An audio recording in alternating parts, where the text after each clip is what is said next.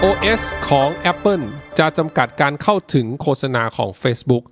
สวัสดีครับ อยู่กับ Digital Marketing Now Podcast EP ที่ 124 นะครับ อยู่กับผมเบิ้ลณรงยศครับ มาฟังพอดแคสต์ที่จะคอยอัปเดตข่าวสารเกี่ยวกับ Digital Marketing ให้กับคุณทุกเช้านะครับ วันนี้เป็นข้อมูลเกี่ยวกับ iOS ของ Apple นะครับ ซึ่งเป็นระบบปฏิบัติการบน iPhone เขาบอกว่า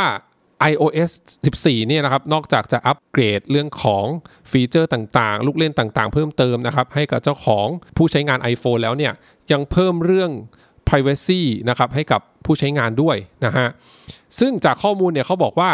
ตัว iOS 14 เนี่ยนะครับ จะจำกัดการ track นะฮะ หรือติดตามตัว identifier ตัวหนึ่งที่เรียกว่า IDFA นะครับ ซึ่งไอ้เจ้าตัวเนี้ยเนี่ยปกติอะจะเป็นตัวที่ Facebook ใช้สำหรับในการที่จะเข้าถึงกลุ่มเป้าหมายได้อย่างแม่นยำนะครับ ซึ่งต้องกล่าวอย่างนี้ก่อนว่านอกจากตัว Facebook Ad ที่อยู่ในเครือแอปของ Facebook เองเนี่ยทั้ง Facebook Instagram Messenger ต่างๆเนี่ยนะฮะ Facebook เนี่ยมีแอดอยู่ประเภทหนึ่งนะครับ placement หนึ่งที่เขาเรียกว่า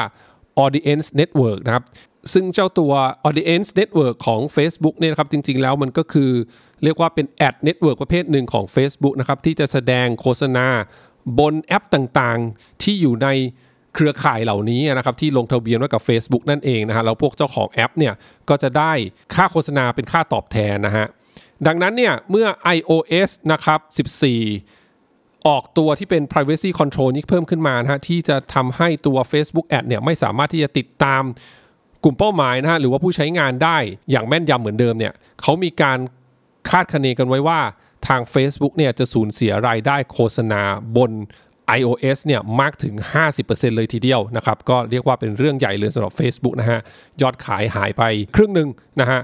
บนเครือข่ายของ iOS นะครับ ทีนี้เนี่ย iOS 14 จะออกมาเมื่อไหร่นะฮะ จากข่าวเขาก็บอกว่าน่าจะออกช่วงกันยายนนี้นะฮะ หรือภายใน Q4 ของปีนี้นั่นเอง ก็ต้องมาคอยติดตามกันว่าถ้าตัว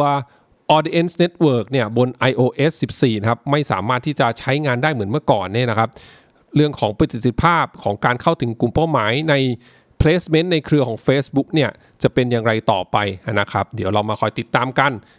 สำหรับพวกเรานักโฆษณานะครับ นักการตลาดทั้งหลายเนี่ยที่ใช้ Facebook แอดเป็นประจำนะครับ ต่อไปถ้าตัว Audience Network บน iOS เนี่ยไม่สามารถทำได้แล้วเนี่ยก็แน่นอนก็ต้องไปวางแผนกันใหม่นะฮะว่าจะเข้าถึงกลุ่มเป้าหมายที่อยู่บน iOS เนี่ยได้ยังไงฮะก็จริงๆ ก็ยังมี placement อื่นๆ ที่สามารถใช้งานได้ผมมองว่ายังไงซะเนี่ย Facebook นะครับก็คงต้องมีโซลูชันใหม่ๆ ออกมานะครับเพื่อจะแก้ไข